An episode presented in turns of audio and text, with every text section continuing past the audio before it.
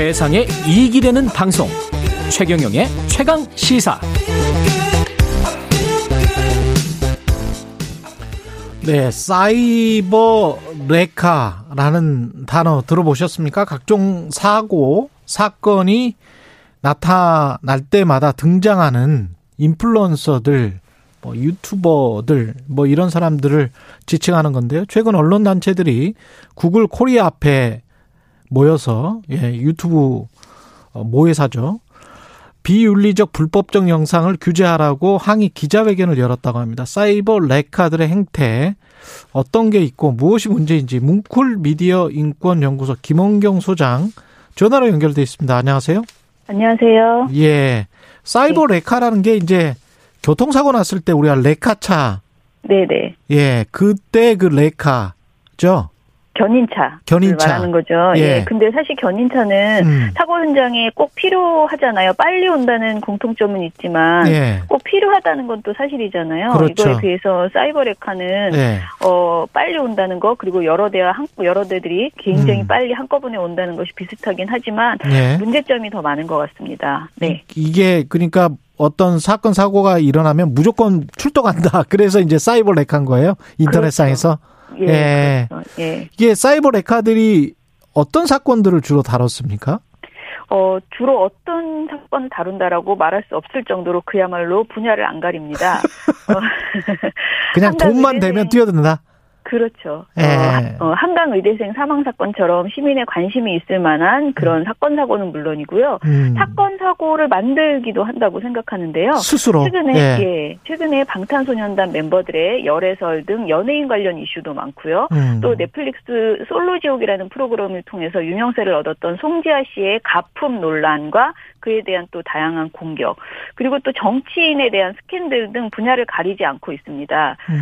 어, 특히 제가 좀 인상적이었던 것은 2020년 12월에 흉악범 조두순이 12년의 형기를 마치고 출소할 당시에 출소 전부터 그에게 사적 보복을 예고하면서 이 사이버 레카들이 영상을 만들었고요.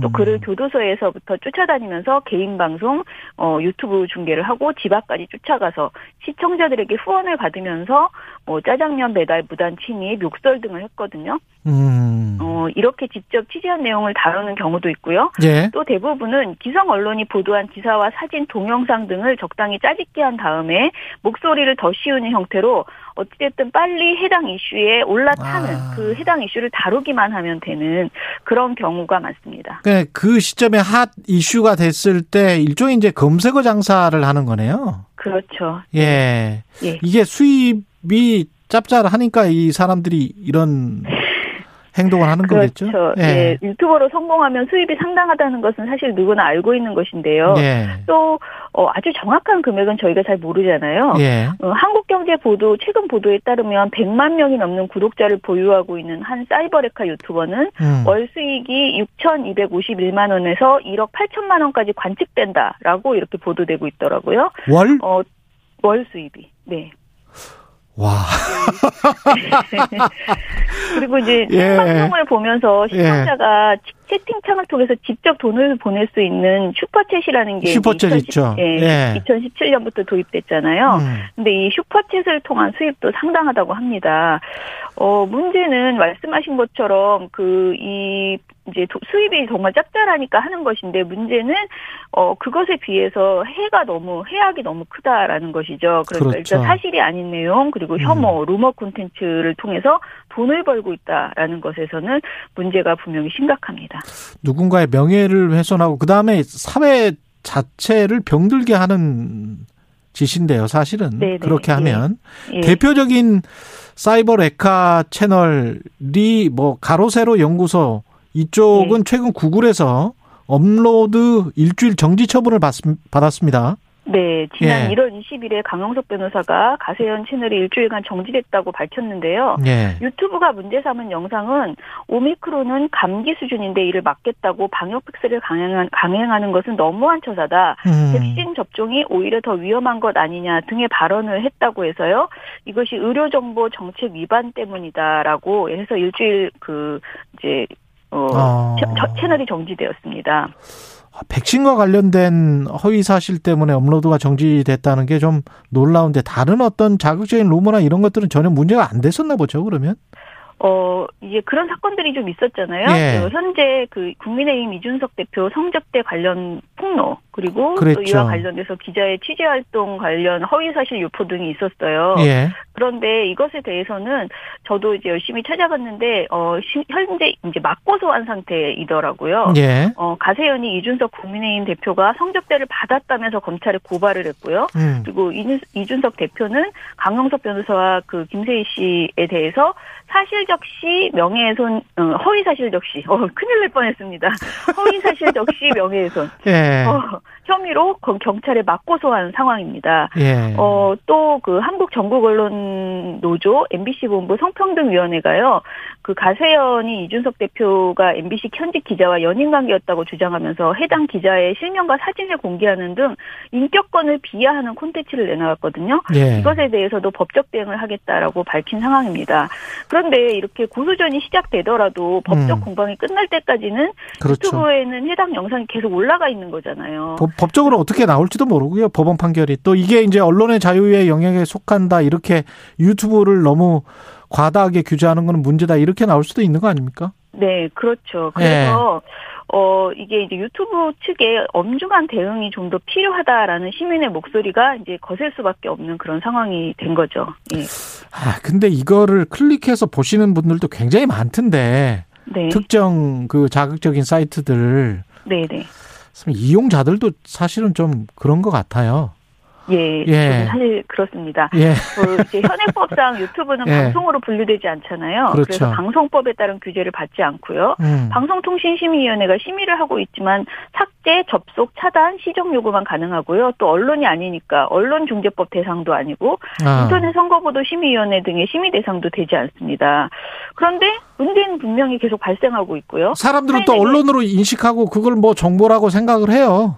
그렇죠. 예. 그런 게 굉장히 이제 심각하다라는 것인데요. 음. 어, 사실 제가 보기에는, 어, 우리가 이제 시민사회가, 그리고, 어, 우리나라가 이 유튜브 등에 대해서 좀 더 강한 어떤 사회적 책무를 요구할 수밖에 없는 상황이 아닌가, 그런 생각이 듭니다. 어, 그 해당 국가의 이용자가 이 문제를 얼마나 심각하게 느끼고 있는가, 그리고 해당 국가가 이 문제에 대해서 얼마나 엄중히 대처하는가가 굉장히 유튜브 입장에서는 예민한 부분인 것 같아요. 그렇죠. 예를 들어서 독일은 네트워크 시행 법을 만들어서 이용자가 200만 명 넘는 소셜미디어에 특정 대상을 혐오하는 콘텐츠가 올라오면요. 플랫폼 사업자가 24시간 이내에 차단하도록 의무화해 놓았거든요. 아, 예. 그런 규제를 할 수가 있네요. 그러니까 그렇죠. 이용자가 200만 명 넘는 그러면 이 이용자라는 구독자예요? 그렇죠. 아. 구독자건 이용자건 그런데 이거를 유튜브 이게 생기니까 독일 내에 생기니까 유튜브가 독일 내에 접수된 혐오 표현, 정치적 극단주의, 명예훼손, 모욕, 성적 콘텐츠 등을 적극 차단 및 삭제하고 있습니다. 음. 따라서 우리나라도 이런 제도를 적극적으로 도입할 필요가 있고요. 예. 우리 시민도 유튜브를 그냥 이용만 할 것이 아니고 이런 어, 부적절한 문제에 대해서 심각하게 느끼고 이것을 이제 유튜브에 요구하는 목소리가 거세어져야 된다는 것이죠. 저는 유튜브가 이제 어떤 국가의 힘에 굴복하진 않지만 그 이용자 해당 국가의 이용자들의 그 문제 제기는 심각하게 받아들이고 있다라고 생각이 들거든요. 예. 그래서 이제 시민의 각성 뭐 이런 것들이 굉장히 필요하다라고도 생각합니다. 200만의 이용자면 시청률로 따지면 뭐 한 5% 정도 될 것 같은데 굉장히 네.